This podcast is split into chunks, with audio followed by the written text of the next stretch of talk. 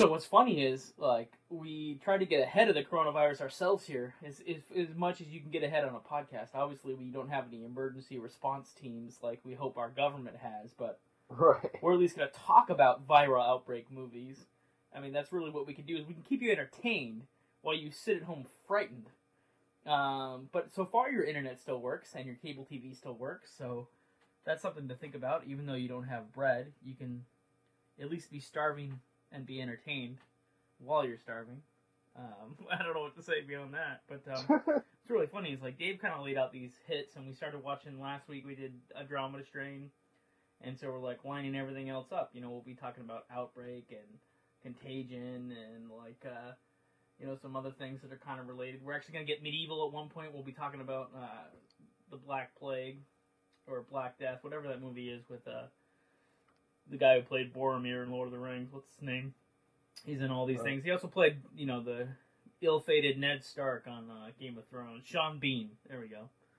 Um, we'll be talking about all that stuff, folks. But tonight we're talking about Outbreak, and what's funny about talking about it tonight is it just hit the top ten on Netflix. Netflix been playing it all week, and now it's in like the top ten trending films in the United States. Like everybody's at home watching Outbreak. Crack open a cold box of wine or pour something cold on ice because it's the Binge Watchers Podcast.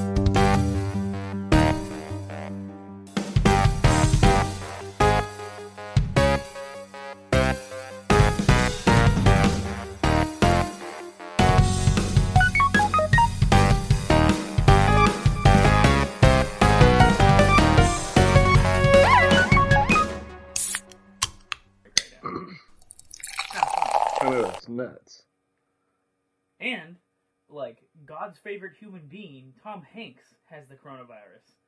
So I was thinking like, all right, if Tom Hanks isn't safe, we're all screwed because there's no hope for the rest of us if you know human number one is infected. America's dad. And, and- yeah, exactly. America's dad is quarantined in Australia with his wife, Rita Wilson, right now, infected. So there you go. There's not much hope for the rest of us. And now on with the show.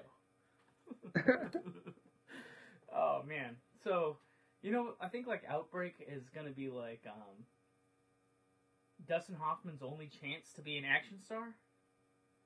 Uh, I think so. I mean, well, they tried. I think after this, they did Sphere, which I Oh. guess was kind of like along the same level. But yeah, this that might be the tops. Yeah.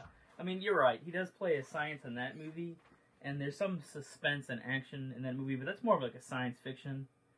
I guess they're, you know they're saying that outbreak might be plausible. I mean, definitely a monkey could definitely in, introduce a virus to humans, but um, it's fairly over the top. It suffers that great like 1990s curse that all the 90s movies have, which is like they're so exaggerated, and the stunts are so a- out of this world. Like everything's just bigger and bigger and bigger and bigger, and you just go, okay, at some point, man, there's too much butter on this popcorn, you know? Yeah. Like it, it, it falls into a popcorn movie thing for me. Dave Dave did, did this thing a couple years ago where he's like, some movies are like a guilty pleasure, and some movies are not just a guilty pleasure; they're also a popcorn movie, which is like essentially you. I mean, in my mind, I interpret what Dave said as like, and Dave can tell you in a second what he actually means by popcorn movie. But in my mind, I think of it like, okay, you paid for the price of popcorn, and that's as good as the movie's gonna be. Like, it's worth the popcorn. I mean, is that wrong? Is that a good interpretation? No, of not wrong. you're- I mean, sometimes a popcorn movie for me just means just something that's entertaining, but doesn't Yeah. necessarily mean it's like a great movie. I mean, you know, Hmm. um, uh, but that I don't know. Sometimes they cross, you know, uh, to be a great movie and a popcorn movie. Like Gladiator, I think is kind of that. Yeah. Okay, fair enough. And I, and again, I think I said like Gladiator for me is like much more than a much more than a popcorn entry. I think. I, I think it walks the I, I think it walks the line because it's entertaining as hell, but it also has Sure. some artistic merit. Um, I, I really I thought this was a genuinely good movie when I was young when I was younger. I haven't I mean it's not bad now, but uh, it's you kind of hit the nail on the head. It's a bit melodramatic. It's a bit um, action centric, when it's also trying to be serious. Yeah, it's like really, really exaggerated. And like at one point, like you know, they're talking down a uh, a giant bombing plane that's armed with like a almost a nuclear. It's like it's like one step. It's a hydrogen. It's a hydrogen bomb, I think, or some kind of bomb. It's like one step down from a nuclear bomb. Some kind of bomb, concentrated bomb, and like. First of all, I don't think a helicopter can get as high as those planes fly, right? Yeah. But it's not plausible that the guys flying the plane would disobey a direct order and not drop a bomb, and it's not plausible that the other guys would be able to steal the helicopter. And it just happens that the guy. Okay, I guess I should back up and illustrate what is what is happening. Okay, so in this movie in the '60s, two army doctors show up in a village that's plagued by something called Motaba virus. They have no way to deal with it, so they take a sample of the virus and then they go scorched earth and drop a bomb on the village, kill everybody, wipe their hands clean of it, move on, uh, replicate the virus, store away an antibody or something or um, the vaccine in case they encounter it again. Jump to modern day.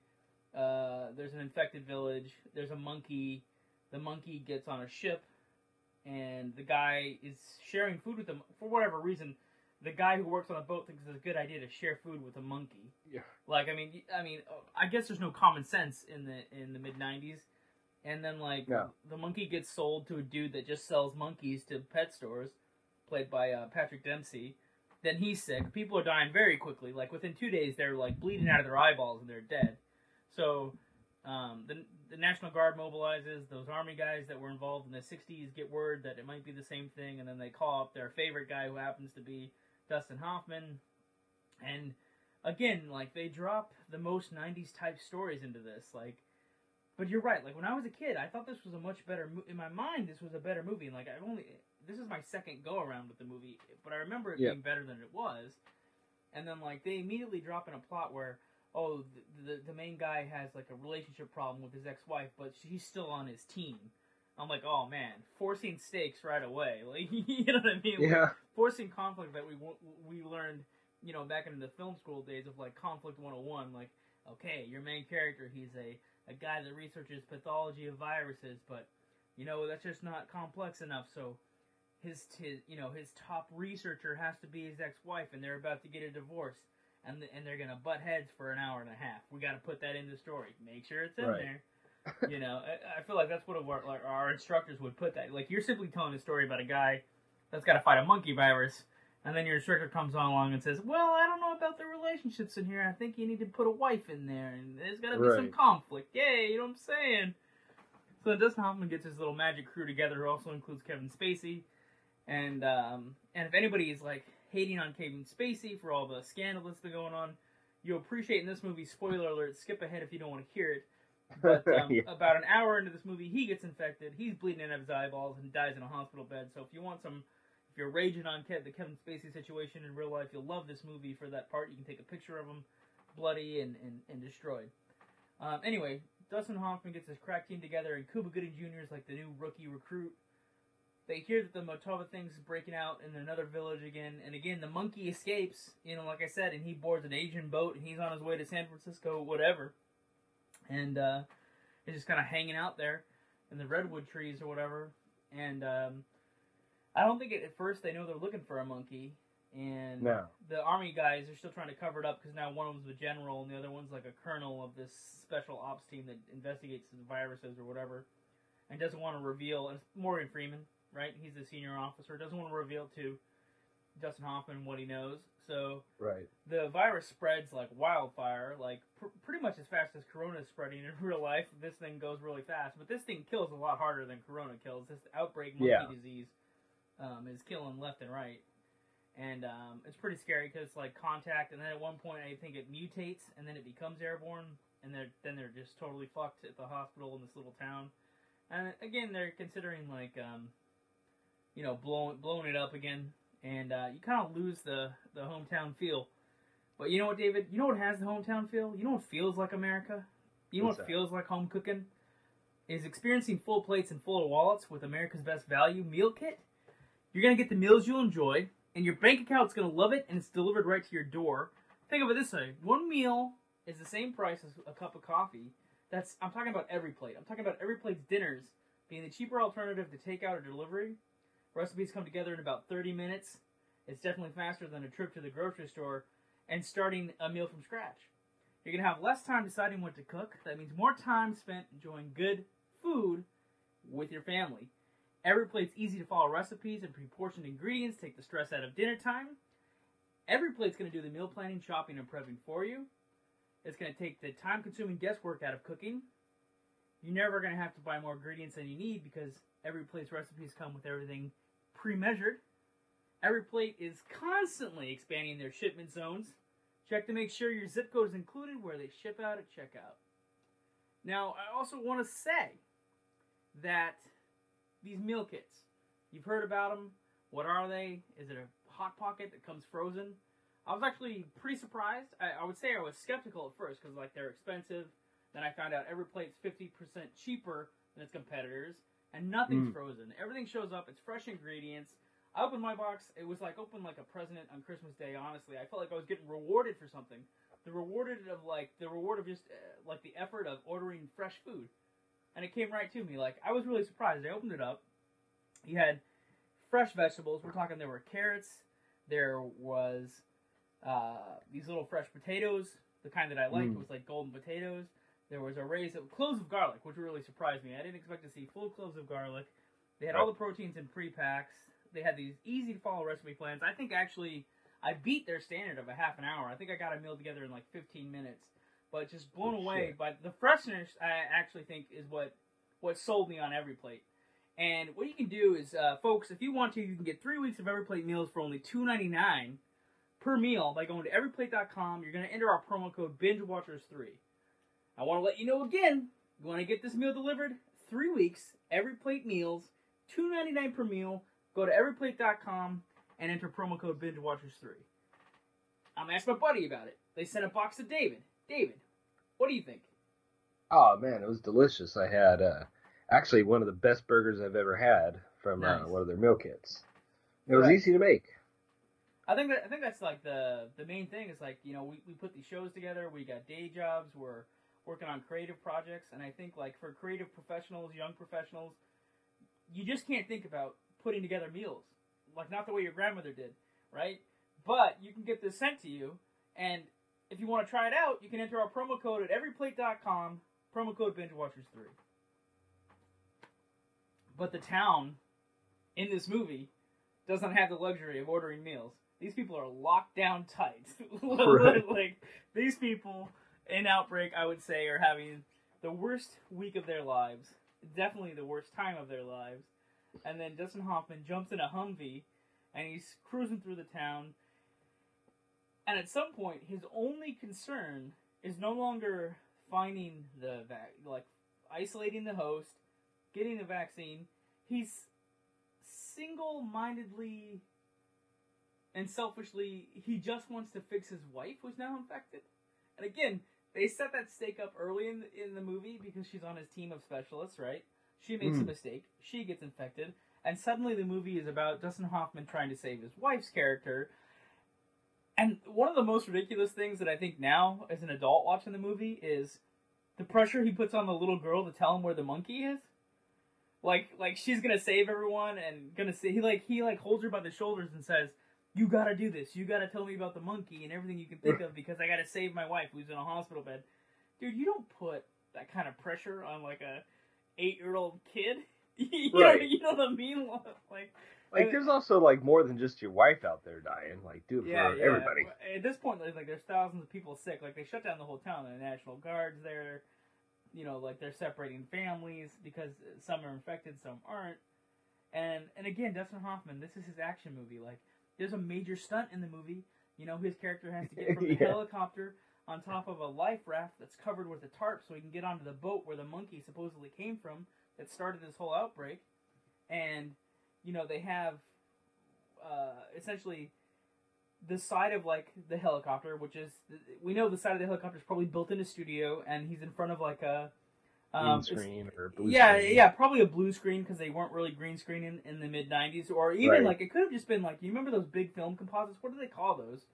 Like they've blown up the the image in the studio. I mean, and like you're on a, a Oh, backdrop. um, You know what I mean? It could have been. It could have just been a, a backdrop that they put him against, and like, so his character jumps, and then like it's a stuntman. So like the biggest setup in the movie is, you know, jumping from the helicopter to the biggest stunt in the movie, jumping from the helicopter to the platform on the boat, and like that's his stuntman. But I'm like, so Hoffman gets this script right, and Mhm. folks, this is not like Hollywood facts or anything. We we have some stuff from a CDC guy that watched the movie. We're gonna we're gonna go over this article that I like, but for right now, I just I just want to bring up like my thoughts on on you know what it might have been. I'm just imagining this is like a fantasy scenario. Hoffman gets the script and he's like, "W- you know, one day I'll, I'll get to be an action star. You know, I'm not as tall as like Dolph Lundgren, but y- you know, one day, like I'm only a couple inches shorter than Tom Cruise. He stands on an apple box. Maybe one day I'll, I'll, I'll get there.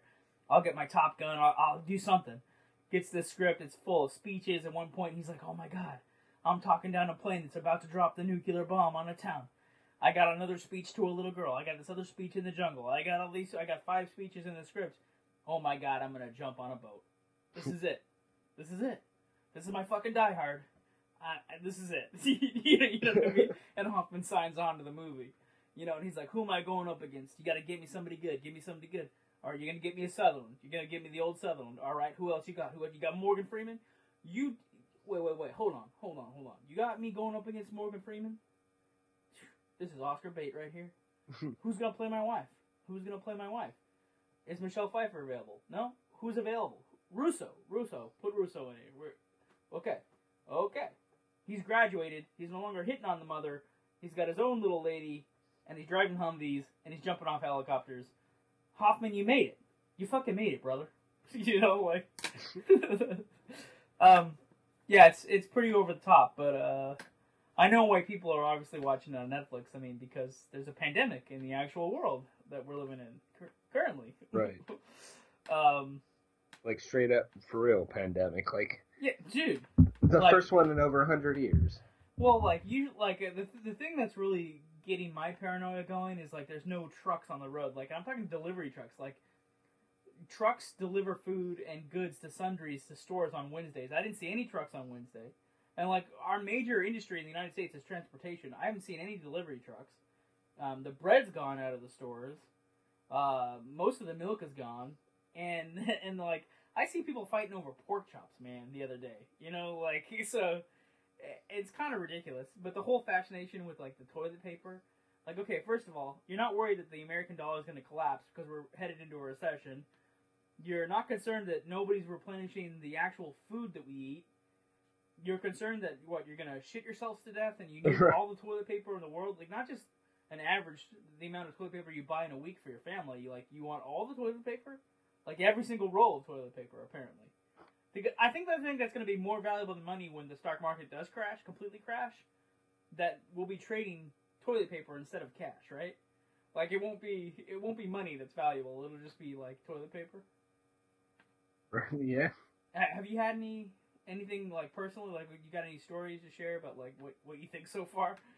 Um, I, I don't know, man. I that stuff hasn't really hit us here. I mean, we're Yeah. kind of we're kind of prepared. Uh, we were um, we had some supplies anyways because of we've had the PG&E shutdowns up here, so we've already Yeah. had like some supplies of food, but we bought you know extra. We've got a lot of dry goods and stuff, but um, we're not going to go. You know, we have pa- toilet paper on our shelves like here. We've got food.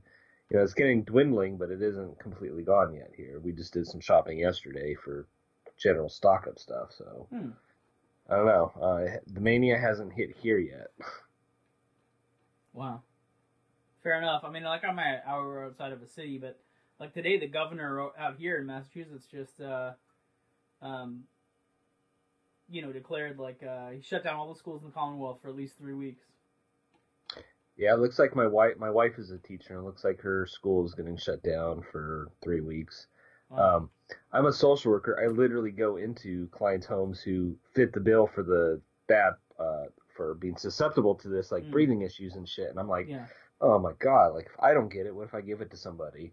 You know? Well, I mean, I heard I heard the government's asking like restaurants and public places to like just shut down completely. Like I know they canceled like every concert imaginable Right. until the summer. Maybe who knows? Like and and and you know, Hollywood has definitely taken a hit. I mean, like the next twenty five movies that are coming out in the theaters have, are canceled essentially, right. including like Jurassic Park.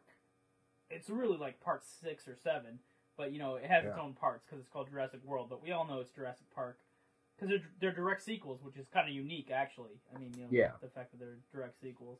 But I'm kind of going off on a tangent. I was going to talk about the Hollywood movies later, but I was I want to. I mean, well, okay, Outbreak was a huge blockbuster type movie. I don't know if it did that well when it first came out. Like I was reading one thing that said it, it didn't do well, but I always was- thought it did well. So I don't I don't really know.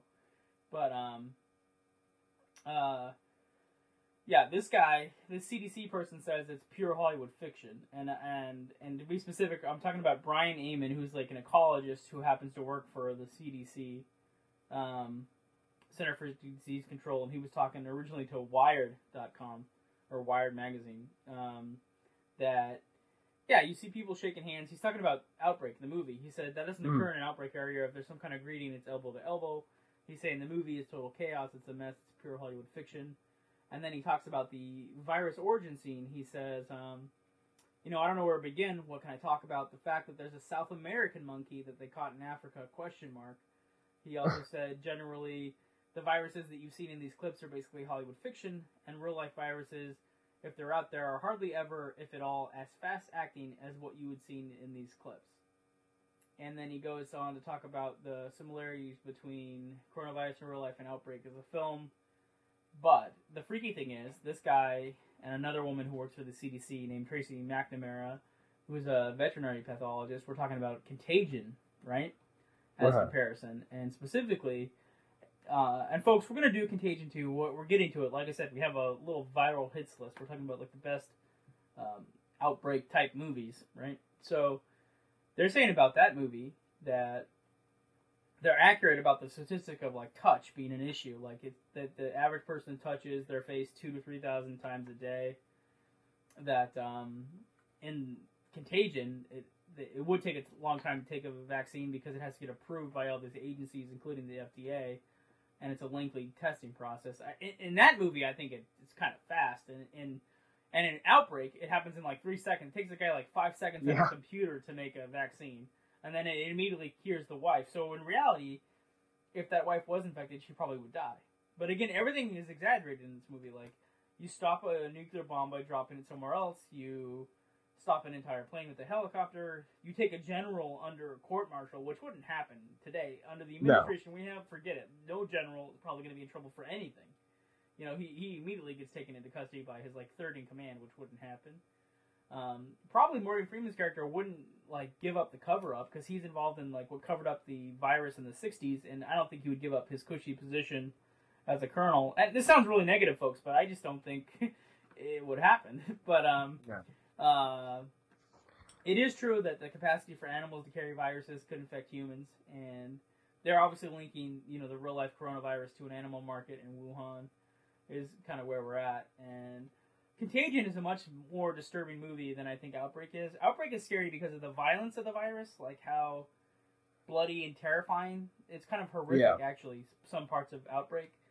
But the reality of Contagion, like, there's a scene in there where people are fighting at the grocery stores, and like I just said in, the, in this podcast, like, I just saw that, like, literally a couple days ago, you know, like, watching, like, a soccer mom and a grandmother duke it out for yogurt and and uh, two ladies, like I said, bumping elbows, trying to get to pork chops. I saw a video online where people were literally bashing each other in for the roll of toilet paper, right? So it doesn't take much for Americans to like really turn on each other. It really doesn't. And we're not even this is not even like the most serious problem that Americans have faced.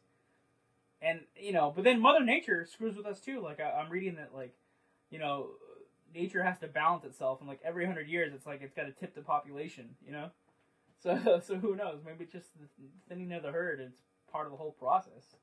Right. Uh, I don't know. Then I was reading like you know one of the first guys we were talking about this like the first guy in Jersey that got it like refused to abide by the quarantine like they told him to stay home he volunteered to stay home and then like he immediately went out somewhere like that's the most American thing to do you're told to be quarantined but you're American so like hell yeah America you know like crack open a Bud dude. Light put your hat on and let's go you know, you know what I mean it's Miller time you know so like totally makes sense that he wouldn't that somebody wouldn't stay quarantined at least in the United States. Uh, then I'm reading articles or or well not articles like I'm reading Twitter posts, which I guess I I'm calling articles in this example. I don't know why, but but um uh you know I was reading a Twitter thing about like uh you know like other countries are advising their like it was like a Norwegian health board was inviting Norwegians that happen to be in America to try to get back to Norway because our health infrastructure is like non-existent. Like you know what I mean? Like our healthcare strategies just aren't there. So if you're abroad, come home essentially. So it's kind of interesting. But if you're afraid to go to the store because you're going to catch it, if you're afraid to go to a restaurant because you're going to catch it, hey man, just plug in our promo code BingeWatchers3 on everyplate.com. Have somebody send your food to you. You know, you know what I'm saying? Like, like there you go. and if you're bored and you don't know what to watch, check it out. Like in our podcast notes, we have a link. You can get STARZ for three months for five bucks a month. So for fifteen bucks, you can see all the new movies on STARZ. That sounds pretty good to me. I don't know. I'm just a binge watcher. What do I know? I'm trying to sell snacks and movies on other binge watchers. You think it wouldn't be that hard, but who knows? It's a fickle bunch. Um, so if you like what we talk about, join us next week as we continue this if the internet exists, if they haven't turned the Right. internet off and, and television exists, we don't know exactly how things are going to play out, you know? We really don't. um, Dave, uh, let's talk about other things. Let's let's let's try to try to like. Oh wait, I guess we should have final thoughts on Outbreak. I don't know. I mean, Um, it's it's okay. Uh, it's not as good as I remember. Um, Yeah. I actually went and watched the episode of uh, the Clerks the animated series afterwards that uh, did basically a whole parody of Outbreak. that was entertaining. yeah. uh, Um, I, I could live without it. Um, I rewatched Contagion already for our next go around, and uh, it's my I like it's more. I like it more than this one, and I like I like movie. Andromeda Strain more than I like Outbreak. If I'm being completely honest. Yeah, I'm surprised. I, I I was looking forward to revisiting this one, and it is not hold up as well as I would have expected. Right. Kind of a Um, bummer. There are quite a few movies I'm looking forward to seeing, and hopefully they actually do get to theaters. I mean, if this thing gets corrected by April, uh, who knows? I'm looking ahead. I'm looking past all March movies now. I'm looking past April movies. I'm going right into May. Um, there's a movie called Dream Horse coming out with Toni Collette. Have you heard about this one? Mm-mm. So Dream Horse is like a, a lady and her community band together to raise a racehorse, and then um, it happens to like start to win races. So um, Dream Horse, yeah, it, it seems interesting, and I like Toni Collette, so I'll probably check it out. Oh yeah. Uh, a couple weeks later, like um, May 29th, is The Green Knight, which is like a horror movie, but based on like King Arthur legend type stuff. But it looks like, did you ever see the old Excalibur movie that came out like way back in the day? Yeah, yeah, from So- the eighties. Yeah, it looks really dark and sinister like that movie. But Sir Gawain encounters the Green Knight, but the Green Knight in here is like a terrifying, horrific, demonic like presence. And I'm like, wow, like a medieval horror movie. That's kind of cool. The only thing that has ever really done that before was like maybe Army of Darkness, right?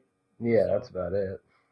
And then uh, same week, May 29th, is the Irresistible um, with um, Steve Carell. And that's have you seen the previews for this? It looks really good. Like he tries to get like a a veteran to run for mayor of the town. Uh, Do you see the previews for that? no, I haven't seen it. The It's more like a comedy, but it looks like it's going to be pretty good. And then like it looks like this guy used to be like a some kind of like presidential campaigner or something. Like he leaves like the establishment, but then like his competition follows him, right? And is supporting somebody else for the mayor candidate in that town or whatever. Well, it looks interesting. Um, Huh. And then, uh, what's her name? Miranda July is coming back with a new film called Kajillionaire, which is about like career criminals or petty criminals um, played by Richard Jenkins, like they're the mom and dad, Richard Jenkins and Debra Winger, whose adult daughter has been raised by them just to be like into these con artist type things. Huh. Ev- Evan Rachel Wood, but the movie's called Kajillionaire. Now, folks, if you don't know Miranda July, go back and revisit this movie um, called Me and You and Everyone We Know. Yeah, And it also has, God, what's his name? John Hawkes. John Hawkes. Thank you so much, David, because I didn't want to miss out on giving him a plug because he's awesome. He's a great actor. And Miranda July is like this poetic filmmaker. And there's only a couple filmmakers that, that um, I think have, like, I have something in common with them. I don't know if we sh- share an aesthetic because they're obviously different, and I don't want to put myself, like, into their category. Like, I don't want to be disrespectful by saying, like, I could be like this filmmaker, but some of the things that she does and the way she tells stories as far as like the writing of it like i really connect to that stuff And Right. like um, one of my friends had said like, "Oh, you're a little bit like Lena Dunham with this tiny furniture thing." I'm like, "No, no, no. Like if you're gonna compare me to a female filmmaker, it'd be like the lady who made like First Cow, or or like Oh, Kelly Reichardt. Jury. Yeah. And if we're talking big budget, I've written some. I mean, we were talking earlier about exaggerated '90s movies. I have a couple exaggerated scripts that like Kathryn Bigelow could do. You know what I mean? But um, I really love Miranda July, and I guess I'm kind of going off on another tangent. This is a very tangent episode, Dave. All but it's entertaining as heck, and uh, and so those are the movies that like that I'm that I'm looking forward to, and then oh well, obviously the movie that I'm the, the movie that I'm the biggest movie I'm looking forward to is Ghostbusters three, which comes out like in July sometime. So As long as it doesn't get postponed.